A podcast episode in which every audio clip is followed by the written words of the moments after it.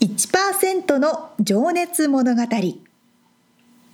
海外に住んでいる日本人は日本人総数のわずかに1%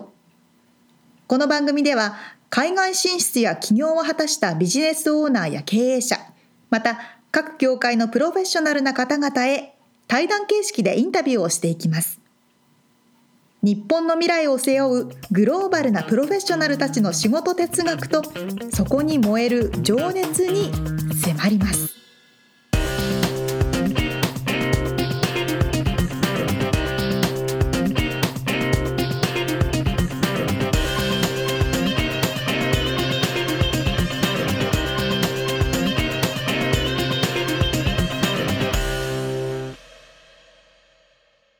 こんにちはこんにちは。 1%の情熱物語81回目を迎えておりますはい、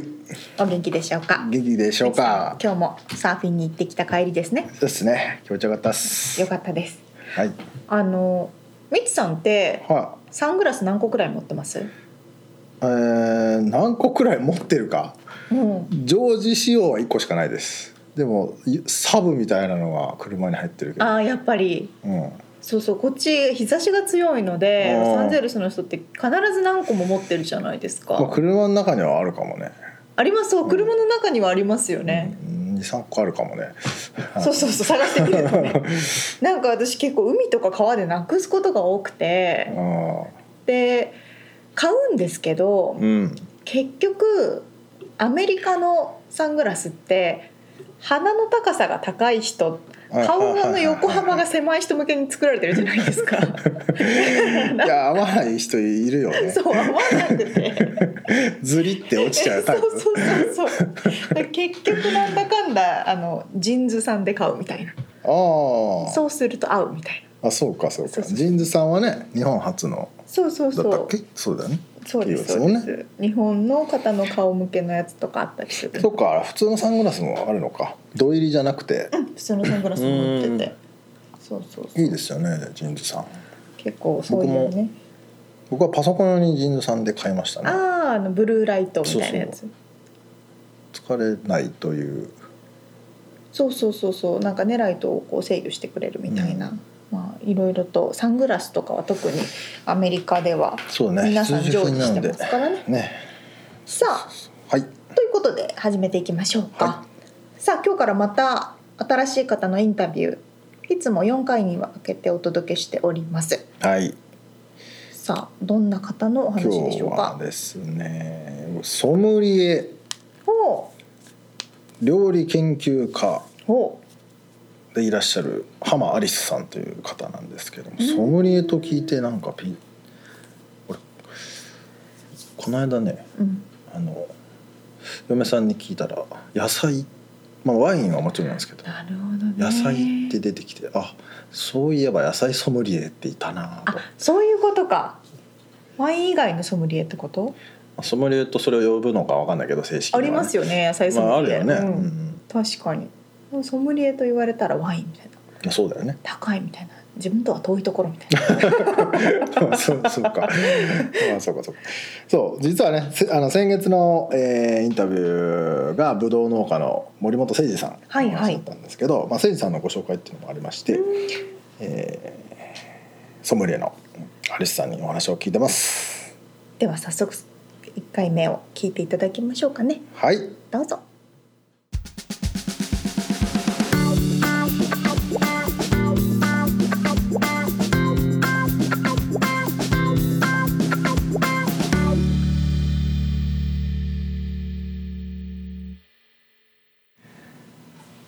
はい、えー、1%の情熱物語今日が21人目のゲストになりますえー、っとですね今日はソムリエ料理研究家でいらっしゃいます浜アリスさんにお越しいただいておりますアリスさんよろしくお願いしますよろしくお願いします。はい、えーで実は先月のエピソードが、えー、ブドウ農家の誠司さんのお話だったんですけども、はいその誠司さんのご紹介ではい、ブドウつながりではい、ぶどうはで。い、アリさんに今日はお越しいただいてます。で最初にですねソムリエ料理研究家としてのその仕事内容業務内容っていうところをちょっとお伺いしてもよろしいですか。はい、えーっとそうですねあのソムリエとしてのキャリアははい。あのビバリーヒルズにあるクラステーションっていうレストランで、まあ、リードソムリエという形で3年間あの働いていて、まあ、そビバリーのヒルズはい。はい、その経験を生かして今ちょっとフリーランスっていう形で、まあ、あのどっちかというと教育側あのソムリエを育成する側あと、まあ、イベントに出たりなんていうんですよねフライングソムリエという、まあ、あのどっかあのイベント飛んでってその日だけそのイベントのためにソムリエをするうとんいうような、まあ、プロジェクトをやっています。なるほど。でまあちょっといろいろなんかそのこれといって決まったものっていうのはあないんですけれど、はいまあ今特に現在進行形でやってるものとすると、うん。あの日本酒はい。のそのコメントをワインを知っているソムリエとして書くという作業お例えばまああのえーっと日本酒とワインって単語使う単語が全然違って、はいまあこれまではその日本酒のなんて言うんでしょうその資料とかは直訳されていったんですけれど日本語から英語に。そうですね、はいはいはいまあなんていうか意訳してさらにワインを飲む人が分かりやすいような英語に変えるというよなるうほどなライター的な作業とおかお、なるほど。はい。あとそうですねあのスタートアップのシェフたちのポはいップアップイベントに現れて、まあ、シェフとこう一緒にあのペアリングを考えたり、うん。あのまあえっとディナーでその、まあ、ソムリエ業ですねあのワインをついであの説明をすると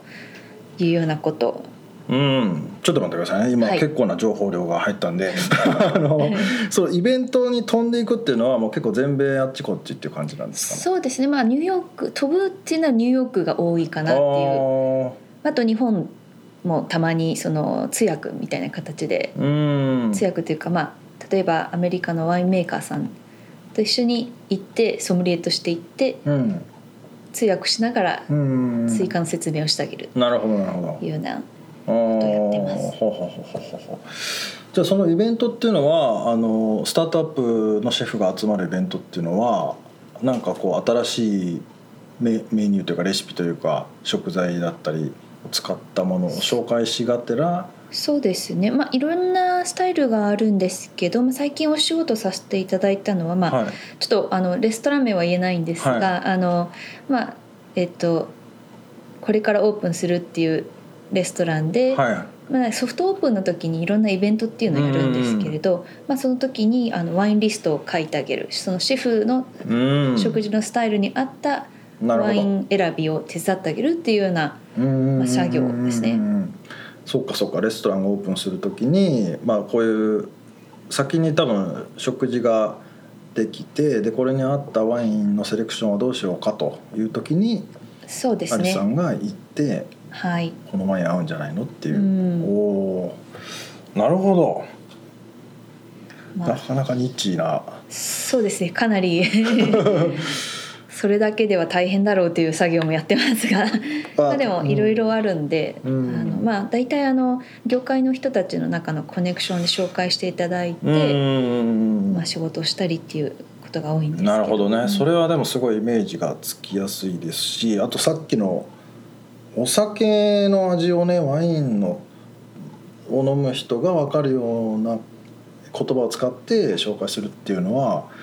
めちゃくちゃ重要ですよね。そうですね っていうのがちょっと僕が感じてたのはその日本酒をこちらでね売ろうとする方が多いけどうも、んその味をやっぱり知らないからもともと飲んだことないから、そどううやって伝えるんだろうって。ですねうんその日本酒ブームっていうのは今アジア圏、うんこのアメリカに住んでてもアジア系のアメリカにはもうすごい浸透しているんですけどはいやはりさらにマーケットを広げるにはやっぱりワインの世界に食い込んでいかない、どっちどこかであの同じお客さんを共有しなきゃいけないので、ままあ、その間に立っているなるっほていうど状態で。そうですよねあの利き酒、えっと、ソムリエさんっていうとワインをイメージするけどもあの日本酒の利き酒師でもいらっしゃるというそうですねこ、とですもんね。まあ、ワインがスタートでうん、あのとはいえ日本人としてっていうか、まあ、レストランでも日本人って聞くと日本酒の質問をよく聞かれて、うんまあ、正直全然わからなかったと。でまあわからないなりにその、まあ、我々は日本語が読めるのでうん日本語のラベルを読んではいはいはいまああの説明これは山形県だとか。ああ訳すだけはでね、んそうするとなんとなくよく知ってる風には見えてたんですけど、はいまあ、ちょっとはったりすぎるなと思ってですね 一応日本に帰ってその資格をと日本酒の資格も取って、はいじゃあ先にソムリエワインの方のソムリエの資格を取ってその後にそうで日す本酒のね方、はうーい、んなるほどなんかかっこいいっすね面白いですねなんかこうなんていうか日本語というものも活かせるし、はいまあ、そのアメリカでソムリエをしているっていう部分もちょうど活かせるので、まあ、ちょっとクリエイティブな分野かなっていうふうに思思ってます確かに確かにでもその立ち位置に立てる方ってそういないですよねまあ、たまたまあのそういうあの人たちの中に入れたっていうのと、うんまあ、あのその働いてたレストランもベトナムフレンチっていうちょうどアジアとヨーロッパの融合っていう感じでなるほど、まあ、あの日本酒も取り入れたり、まあ、もちろんワインが一番多いんですけどうんなので、まあ、そういうバックグラウンドだと、まあす、そういうようなちょうどあの真ん中ミドルマンみたいな役割もオファーをいただくことができてうーんあ のかなり光栄です。なるほど。でもあの日々の生活っていうかリズムって結構じゃあまあ日によってバラバラな感じそなうんでですすかねね。はい、まあ、あのある程度決まったクライアントさんがいてあーあの例えば、まあ、レストランのコンサルタントみたいな形で入ってる場合もありますし、あのワインをスタートとしてワインのサービスはい。やり方を、まあ、レストランに行ってクラスを開いたり。ああ講習みたいな、そうですねだから全体的な、あのコンサルティングみたいな作業も、まあ、うんやっていてそれは単発ではなく何ヶ月かの契約っていうのあでーまあ、契約ベースでなるほどやっています。じゃあ週に何回とか、まあ、月に何回とかっていうそうで形すでねそれはじゃあそのそこのスタッフさんに教育を施すというそうですね、まあ、あうと、んまあ、実際自分がシークレットショッパーみたいな形ではいレストランに行って、うんうん果たしてそれがちゃんとできてるかっていう、まあ、チェックをしたりとか、あ怖いですうね、んなるほどまあ、あのまたえっと季節ごとのメニューが変わるときに、まあ、ペアリングをまた考えてあげたりとかあー新しいレシピの食材、食事が出ると、そうでメすねニューが出る時にってことですね、うんなるほどなるほどそっかそっかじゃあ結構安定したものとその単発プロジェクトみたいなののそうですね混在ごちゃごち ゃと、はい、でもそのマネジメントっていうのはじご自身でやられてるわけです、はい、うんなかなか大変でですよでねす。はい知ったりこっち行ったり移動するだけでも大変そうだけ どそうですかでもニューヨークがね先ほど多いって言ってたけどうん、やっぱりそれはそのワイン好きが多いとかそういうえっとどっちかというとニューヨークは今日本酒のことで行くことが多あそうなくんでて、すねほうほうほうほえっとまあ最近で言うとワインフードソサイティっていう、まあ、ワイン関係の協会なんですけどそこうでうんワイン通の人に日本酒をまた紹介するっていうイベントをやって。あーなるほどねでまあここはあの雑誌も持っているので、まあうん結構メディア力もあるって言ってであの日本酒のインポーターさんから声をかけていただいて、うんまあ、コラボする形で一つあのセッションを持たせていただいたんですけど、うん、うんそっかそっか日本酒の売りたい側とコラボを組んでそうですねそっかそっか、はでワインラバーズたちにはもうその日本酒の楽しみ方みたいなのをそうですね教えてあげるってことです、ねはい、素晴らしい仕事ですねうんまあ、あの日本酒は正直その飲み飲み手としてはっていうと変ですけどまだ、はいまあ、経験は浅いんですけど、うん、まあ、そのあワインのように例えるっていうのはすごく面白くて、うんうんうんうんなんかそのまああーそうすると分かるみたいなことを言ってもらうとお客さんうが、んうんうんあすごい嬉しいなっていそうのうでがすねあっていやそこがでもネックというかやっぱあの、ね、日本酒だけじゃないかもしれないんですけど日本のものをアメリカに売ろうとした時に、うん、アメリカ人の知っている感覚で説明しないとやっぱり分かんないのでそうなんですよねそれができるっていうのはね、うんだからなんかに例えば、まあ、一つちょっと結構あのなんていうか濃いめの日本酒ではいあの濃いめっていうとあヤマハイとかああいう木本作りとか、まあ、かなかなり特徴的な、うんあの癖があ香るといりうか香りがするものとかを、まあ、日本のものでは、まあ、あのなんか燻製香とかなんか、まあうんまあ、日本人としては馴染みのあるなんかこういぶしあかまあなんかそういうなんですけどなんかアメリカに来たらそれチョコレートパフェになったりするんで すよ。そうなんですねであこれチョコレートパフェだみたいな。でなるほど、ねで、ヒント・オブ・バナナとか言って言うと結構なんか納得してなんか本当にそれでパフェとのペアリングやった人がいたんですねレストランでパフェとお酒お酒、えーでそれがあのなんか自分で言ってもなんなんですけど、うんよくできてたんですへね、なのでなーんかこう新しい発見みたいなの日があっ本て人じゃまずありえないですよねパフェとそうです ね日本酒のやっぱ組みり合わせはこう、うん、ちょっと発想としてね発想として、うんあのあ新しいっていうか、うんまああの別にいい加減言ってるわけじゃないんですけど、うんそのなんていうか何かこう通じるものをこう一生懸命香りから探そうっていう作業もうんともと香りが好きなのでなんうかんうん楽しいっていう、うんでさらにそれが役に立てればもっと嬉しいっていうなるほど、はいそっかそっかその辺はねちょっと後でまた掘り下げていきたいと思うんですけどでもう一つあの料理研究家ということではい、そっちの方はどういう活動をされてらっしゃるんですかねそうですあの、まあ、一つはレシピ開発、まあ、これもワインが中心になってるんですけど、そのまあワインに合う料理のレシピ開発して提供するっていうなるほどなので、まあ、PR 会社からの依頼が多いんですけどであと、ま PR 会社あ、あのクライアントっていうのはワイン食品あそうですねワイン、うんどっちかというとワインの PR の会社ですねはああそういうことか、うんほうほうほうででそれに合ういあの食事の提案みたいなるほど、でもちろんその先に誰かが作る人もいてうん、あので映像化されて、まあ、最近よく YouTube とか、うん YouTube というかあのソーシャルメディアで流れる、うん1分以内にこう作れるようはいなはいはいはいあああいうイメージの、まあ、最後完成版になるんですけど、うんうんうんまあ、それのドラフトを書く仕事ですかね。ふーんじゃあ料理も結構されるというかまあそれはプロですもん ねそうですねあの CIA カルナリー・インスティテュート・オブ・アメリカには通ってて、はいカルナリはい、CIA っていうんです けどーそこまあ大手料理学校なんでああすなけるほどど。ねへえ、そっかそっ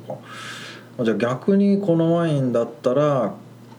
こういう食材使ったらいいとかそうですねこういう調理法をすればいいっていうのがアイデアとして出てくるんはいですか、おまあ、もちろんあのちょっと今、まあ、この前お仕事させていただいた、はい熊本県おのはい高菜の業者さんが高菜ってあのやや山菜じゃなくてなんだ高菜ですね高菜ですあのおにぎりとかに、はいはいはいはい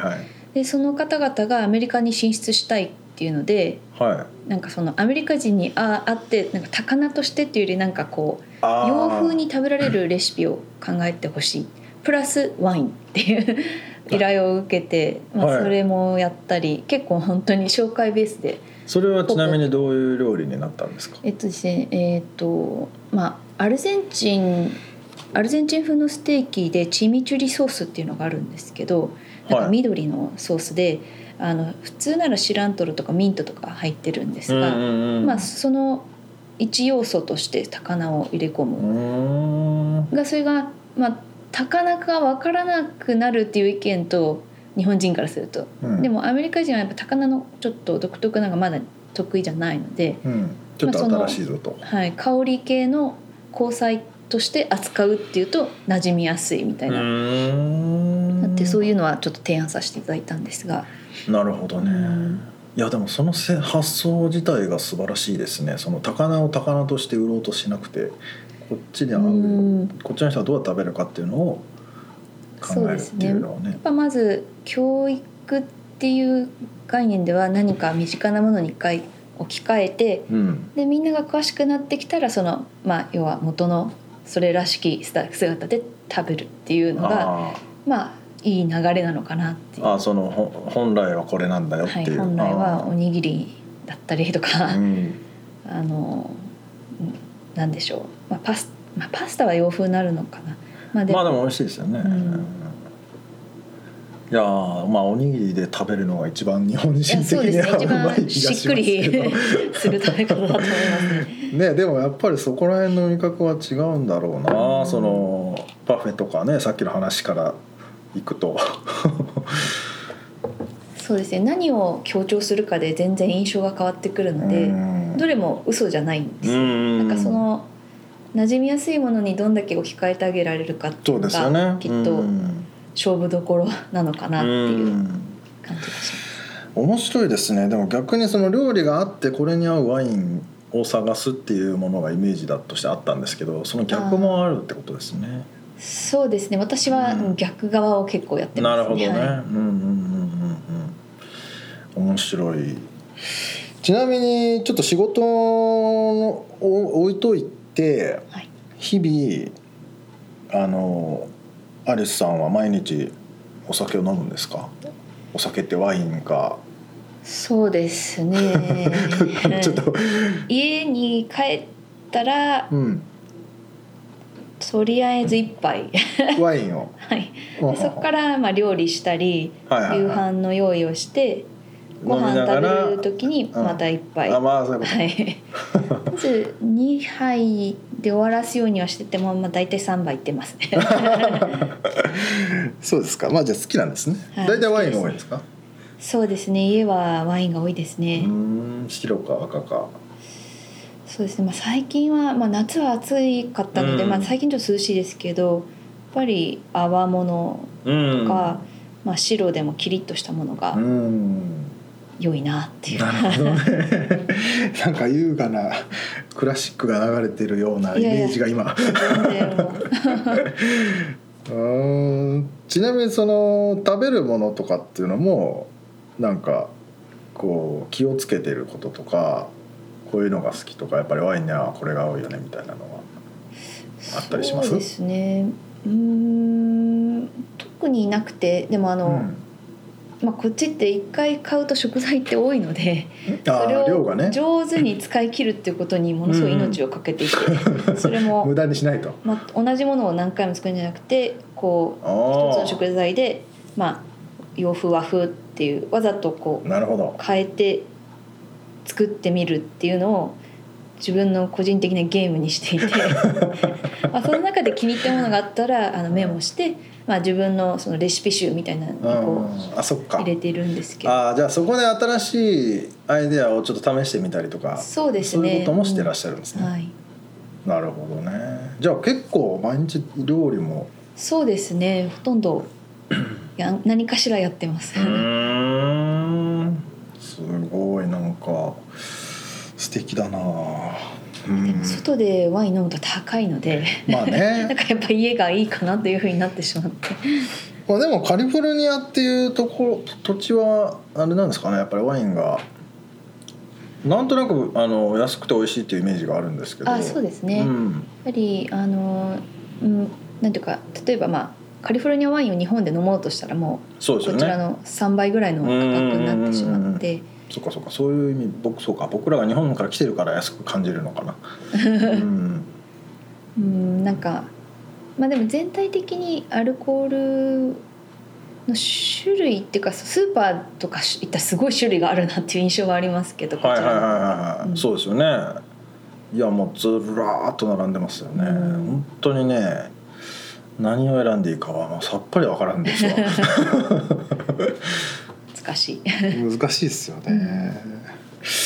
まあじゃあちょっとそんなねアリスさんが、えーどうやって育ってきたのかというところをちょっと過去のお話に振っていきたいんですけども、はい。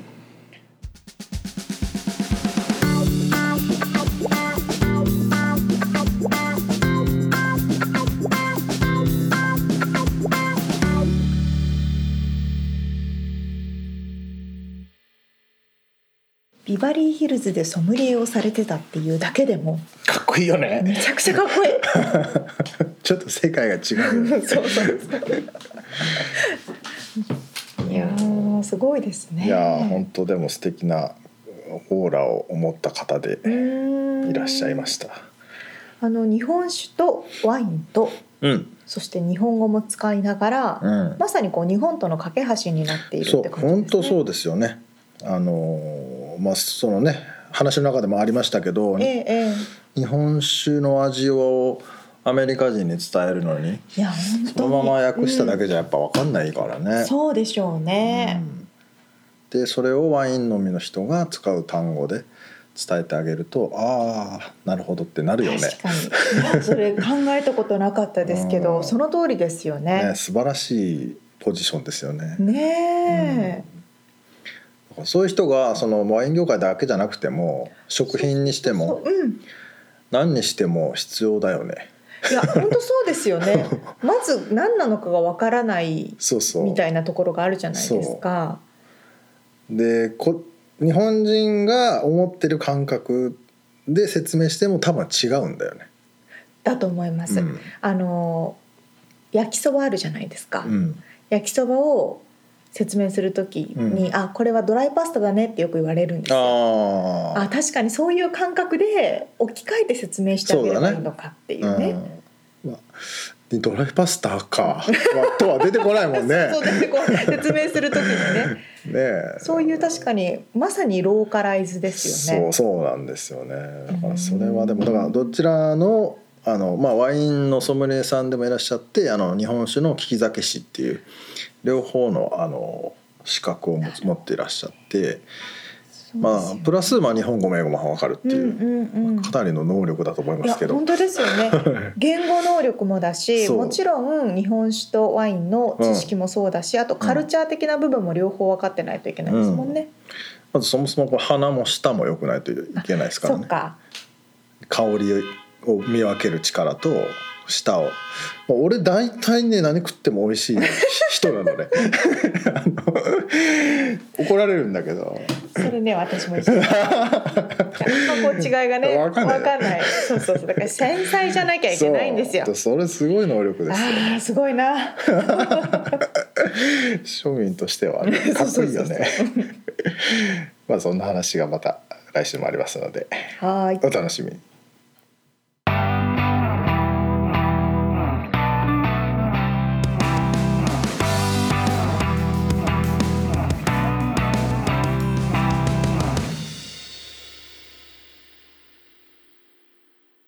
リアルアメリカ情報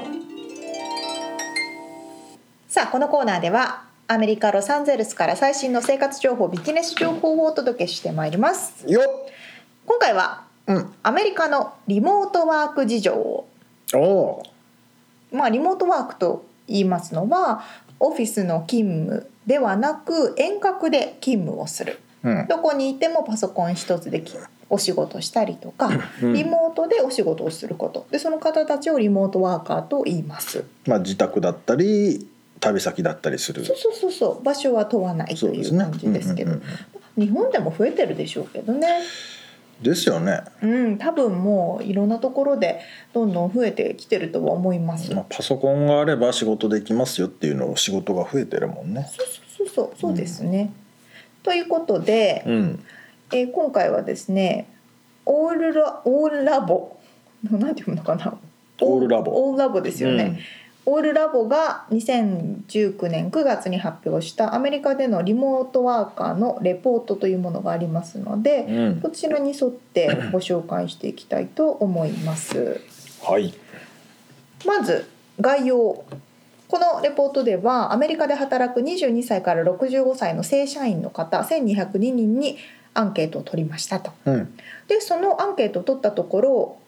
62%がリモートで働いてます38%が会社等に出社するオンサイトの働き方をしているというまずそういう大枠のねだいぶ多い結果が分かよりね。ましただいぶ多いんです よ六十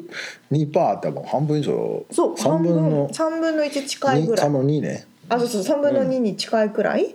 の方が、まあ、リモートでお仕事をしてますと。うん、でこのリモートワーカーの方の中の細かく分けていくとですうね、ん、例えば、まあ、フルタイムでリモートとして働いてるっていう人が約半数の49%おお、週例えば5日月から金ずっとリモートで働いてますって人ですうんうんうんうねんが半分ぐらいそうか週3回以上が11%、うんうんうん少なくとも週1回17%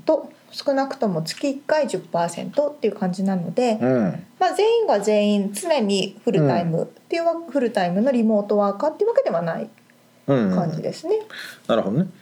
そうそうまあそう行くオフィスに行く日もあればそうそうそう家でそやうってる日もあるしとそうそうそうそうフレちキなシみブルに沙織ちゃんは私は完全にリモートですねおううちの会社はリモートワーカーうんうん完全なんだ行かなくていいんだ全然行ってもいいし行かなくてもいいので、うん私は結構行きたいタイプなので、うん毎日ちょこっと顔出したりはするんですけあど、へえでもあの私の同僚は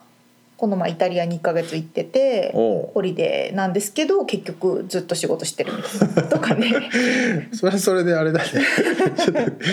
きついけどねどこでもできちゃうかそそそらどこでもできちゃうって逆いうにのねは、、うんでミッツさんもねリモートワーカーですよねまあ俺は自宅のガレージがオフィスですからねまあでも別にガレージじゃなくてもカフェでもやるしそうかそうかそうまあて適当ですよ確かにここのあのリポートにもあるんですけど、うんエグゼクティブクラスうん例えば社長さんとか、はいそのマネージャークラスの人たちっていうのはやっぱり普通の正社員会社員、うんなんていうんですかね平社員平社員っていうのも言い方がおかしいですけどうん、まあ幹部じゃない幹部じゃない社社員員の人に比べてやっぱり幹部社員の方がリモートワーカーの率ははるかに高いみたいですけどね。ああそうなんだねうんうん、うんそして給与の面でいきますとうんリモートワーカーはオンサイトの、まあ、会社とかに行くねオンサイトのワーカーよりも約倍の割合で10万ドル1000万以上を稼ぐ人が多いと。うんまあ、要するにその幹部が多いっていうこともあるんだと思うんですけどね、まあ、よよより稼いでますよリモートワーカーの方がみうんたいななるほどね結果も出てます。そして彼らの希望なんですけど、うん42%のリモートワーカーの人がこれからも頻繁にリモートワークをしていきたい、うんうんうんさらに続けていきたいうんもっと頻度を上げていきたいと思っていると、うんそしてオンサイトの人も半分以上がリモートワークを望んでいる今オンサイトだけどそうそうそうそう今まあ両後方とリモートでしたいていやうねっていきたいというふうに思ってるみたいです、まあそうだそうでしょうねまあでねちなみにでも沙織ちゃんは何なんで行きたい派なの何しにっていうか 何しにっていう か何しに行くか目的確かに行ってうんも私たちの私の会社ってそれぞれが別のプロジェクトが配置されてるのでうん話さないんですよコワーカーとも。ああそう行っても行ってもえじゃあ何しに行く そうでしょなんかね私は場所を変えて気分転換をするタイプの人なのああいろんなとこ行きたいのでえそうねそうそういろんなとこに行きたい人なのあそうなのなんいやなんかこう情報交換をするのが目的なのかなと思ったんだけど全然そうじゃないあの遠くにいるななんかやってるなと思ってもなんあかー何にも話さないみたいな マジでえーそういうことが多いです不思議ですねななるほどねいろんなタイプの人が多うん分いるんでしょうね、さあまずそもそもなんでリモートワークをするのかはいこのリポートによると1位の理由はワーク・ライフ・バランス91%うんやっぱりお仕事と家族と過ごす時間とっていうののバランスを考えるとリモートの方が家族とも過ごす時間が多いですよねみたいなねうんまあ、それはでも通勤時間がないからその通りですってことだよねその2つ目の、えっと、3つ目の理由がねその通勤を避けることができる、うんうんそうだよね、うん特にまあロサンゼルスとか日本もそうですけどねねえで満員電車でそうそう1時間とか、 2時間とかね毎日毎日うん考えてたらそれは家でやった方が効ね、率的それだけでです疲よれねちゃいそうだよね。いやそれだけで疲れちゃいますよヘトヘトになりそうだねヘトヘトになっちゃうでよこの2個目の理由はより集中できて生産性が上がるっていう理由なんですけど、まうん、あ確かにこれはもう通勤とかそういうところら辺も含まれてると思うんですよねうん、生産性が上がるみたいな。うん、でまあ確かにオフィスにいていろんな人と話しちゃうっていうよりも例えば一人でうん、集中して集中して仕事ができるっていうのもありますよね。そうですよね。まあスケジューリングもね自分でできるわけですからね。そうそうそうそうそうそうそして働く時間の長さなんですけど、うん、実はこれ面白くて週40時間、まあ、1日8時間以上働くっていう人はオンサイトワーカーよりもリモートワーカーの方が43%も多かったんですよ。リモートの人の方が長く働いてる。その通りなんです、うん面白いですね。リモートワーカーは楽しいことをしているからうんより働ける、でオンサイトの人は必要だから求められてるから残業をしなくてはいけない残業をするっていうような理由がま長く働く理由としてはあったみたいですあよわ。かりやすく言うといやいややってるってことかもしれないね。 そうそうそう人が多いかもしれない。かもしれないね 確かに。いやでも確かにそれは納得うん。ですよね。そうだよね。うん、だって仕事しちゃうもん。これもそうそうですよねなんかしちゃうんしちゃうんでですすよよ。ね。楽しいからいいんだけどね。そうですね、うんそうそうそうやりたくない時は寝るけど。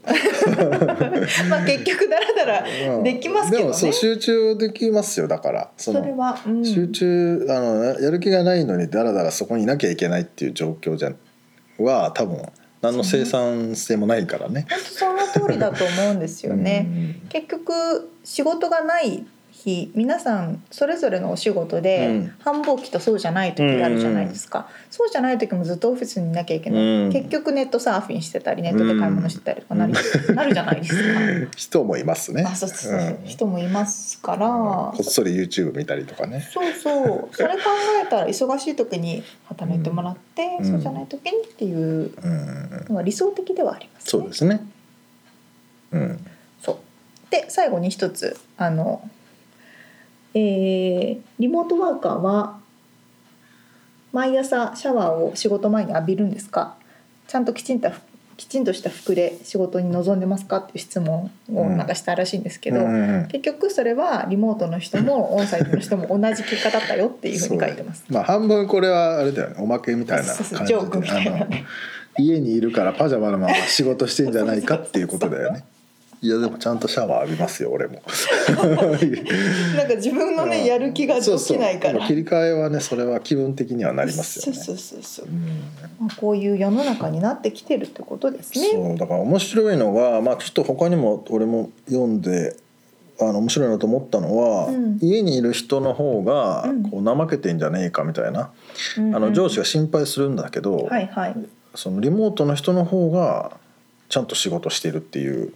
ような感じのことが書いてあったと思うんだけど書いてましたねうんそれも面白いよね。でも確かに本当にそれは何でかあって自由だからこそやるべきことはやんなきゃっていう風な気持ちにもさせられるんですよね。私たちみたいに雇われてる側、みちさんはこう自分の会社を持ってるじゃないですか。うんだから結局私たちみんなリモートなんですけど、うん日曜に土曜にメールしても絶対連絡返ってきたりとか、うん旅行先行ってても結局仕事してたりとか、うんいやいやじゃなくていろいろお仕事そうだをよねしたいなっていう自発的な生産性が出てくそうるかななんだよねだからそれが面白いよねそうそうそう会社にいる方が仕事しないっていうなんか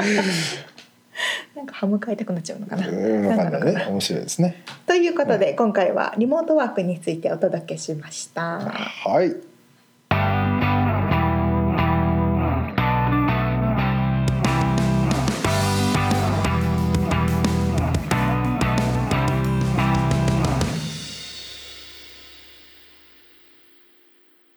さあ締めのコーナー質問のコーナーでございます。はいみつさんは YouTube 見ますか YouTube で見るなら YouTube 見るなら何見ますか探偵ナイトスクープそれダメですよ言えないですよ違法だから 違法で上がってるやつだからみたいなやつそれ あのいろいろぽいねやつ違法で上がってるあっぽいやつじゃあ違うかもしれ ないこういうやつ。まあいあとろいろ何上がってますけどねまあはい YouTuber 系とか見ないですかあーあんまり見ないかなたまになんか検索して、うんうんああの出てくるやつあるけどうちの嫁さんはよく見てますねあのね韓国韓韓国の最近韓国料理にハマっててねあそうなの韓国日本人の子なんだけど韓国に3ヶ月ぐらい住んでて、うんうんで韓国料理を食べに歩いて紹介するっていうへえいつもねそればっか見てる最近韓国料理ばっか食っ出ててるく る韓国料理が出出ててくくるるし食いにも行くあしそうなんだ めっちゃハマってますねそうそうそうそうそんな沙織ちゃんはそう私はなんでこの質問をしたかというと、うんはい最近ハマってる YouTuber がいて、はデイ DAYLLA だっけない D れちゃった D DA なんて読むのかわかんないあのね何人ですか、アメリカ人うで、ん、海とか川のトレジャーハンターをしてるんですよ、ああトレジャーハントって何こうビーってそうそうそうあそ探うすやつスキューバーダイビングの人たちダイバーさんなんですけど、うんうんうん川とか普通の街中の川とか観光地というか、あうのんレジャー系の川とかに潜って、うんその中に落ちてる iPhone とか GoPro とかおおそういうのを拾うみたいな えどうやって探すのスキューバダイビングで普通に潜っ普て通に潜って一個一個探して手手当当たたりり次次第第探していくんですけどそれをしてまあいっぱい落ちてる見こつとかるのあそうそれであのやっぱみんな防水に入防水の袋に入れてあるから1年後ぐらいに1年前に落としたみたいな iPhone が出てきてその人に電話かけて「あ1年前に落としたんです」みたいな返してあげるみたいへなそういうのやってるえの面白いです よ。あとねハワイに行く時はハワイのワイキキビーチとかってウェディングで行く人があ多いじゃないですかあ。はいはいあの時は金属探知機を持ってああ砂に埋まって指輪るだ指輪おをお探すっていうね確かに最初サイズ合わなくて落ちちゃったみたいなのありそうだあねりそうですよね まあこれが出てくること出てくるこえそとれどうすんだろうそれそれは多分名前が書いてないものを売売ったりしてあてーへ名ー前とか書いてあるものはその見つけるところまでちゃんと載ってるあでもたまにビーチでいるもんねこうピーピーってやってるおっさんいがますよね何やってけんだろうって最初思ったけど多分結構見つかるんじゃないですかあーでもそれで言うとね「探偵ナイトスクープ で」でさあのうなんだそのカメラを海底で見っけて、うんうんすごい写真があの中見写るっんだててこれの持ち主を探してくださいみたいなあなるほのどがね結構感動するんですよ。そうかそうかそうか探偵ナイトスクープっぽい番組でね あぽい番組でやってました。はい、結構見見ちゃうと長くなっちゃう から、ね、どんどん見ちゃって。さはいあさあさあということで今日お届けしましたインタビューの内容リアルアメリカ情報のインフォメーションはブログに掲載しております。はい、 podcast.086.com podcast.086.com または1%の情熱物語で検索してみてください。はい、そういえばねちょっとウェブサイトをうんうんリニューアルしようと思って、おちょっと今ね裏でこちょこちょしてます。おーわかりました。リニューアルしたら教えてください。ははーい。ということで皆さんのコメントレビューもお待ちしてます。い。さあ次回はどんなお話でしょうか。はい、えー、ソムリエ料理研究家のアリスさんですね。うん えーっとね、どこでお生まれになり、おどんな育ち方をしてう、うんうん。そんなかっこいいオーラを発せれるようになるのかというなるほどね。 のをちょっとね学んでみたいと思っております。わかりました。ということで今回はこの辺にしておきましょう。ということでまた来週。じゃあねー。